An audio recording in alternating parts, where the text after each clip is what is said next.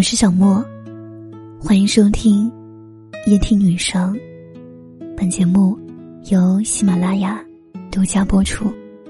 让我陪你从一个人到两个人。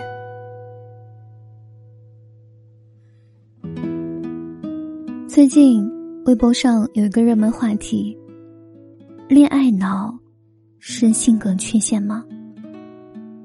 起因是因为女儿们的恋爱四播出，我们看到了李莎明子和隔壁老樊的相处模式。出门旅行，一切都是李莎明子规划操办，男朋友的洗漱袋、睡衣、拖鞋，她细心准备，像照顾孩子一样照顾着男友的一切。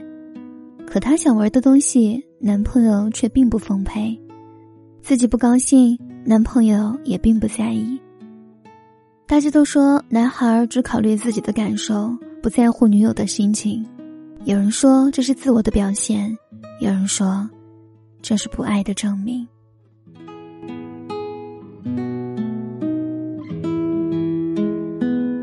都说两个人合不合适，一起旅行一次就知道了。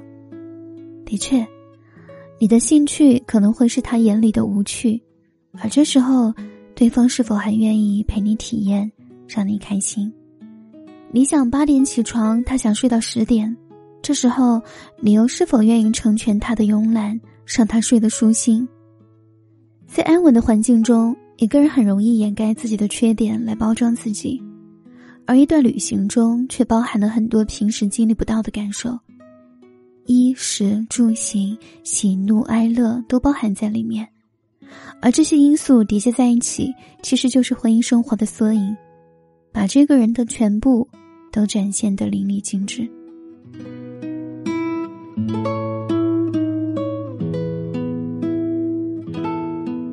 李莎明子喜欢收集一切两个人恋爱时的小物件，沙滩上捡到的贝壳，她说要好好珍藏，因为这是他们两个人一起捡到的。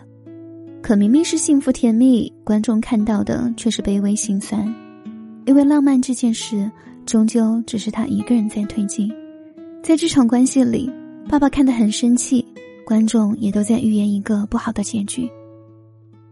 因为这场恋爱，我们没有看到平等的姿态。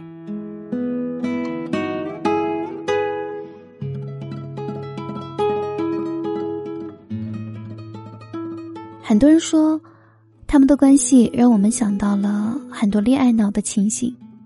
比如《情深深雨蒙蒙》里面的如萍，为了见舒缓一面，宁可嫁给一个自己不爱的人，自以为的深情只是观众眼里的神经，为爱盲目付出一切，和为了能被爱做出一系列疯狂事情的行为，这些都是不可取的。所以，我劝你，千万别做恋爱脑，别把对方最基本的付出当做是一种馈赠，也不要自我感动。把抛弃尊严的行为洗脑成为爱付出，恋爱中一切以男方为中心，忽略甚至贬损自己的情绪、关系价值。对方开心你就开心，对方解释你就全盘接受。这样的爱一旦得不到对方的回应，自己就会遍体鳞伤。全身心投入爱情的女孩，都不应该得到一份。低质量的恋爱体验，所以别把容易受伤当做一个优点来看待。即使对一个人再喜欢，也要先爱护自己，才能得到同等的爱。愿我们都在爱里沉迷，也在爱里清醒。穿过繁华的路口，困在灯火阑珊失眠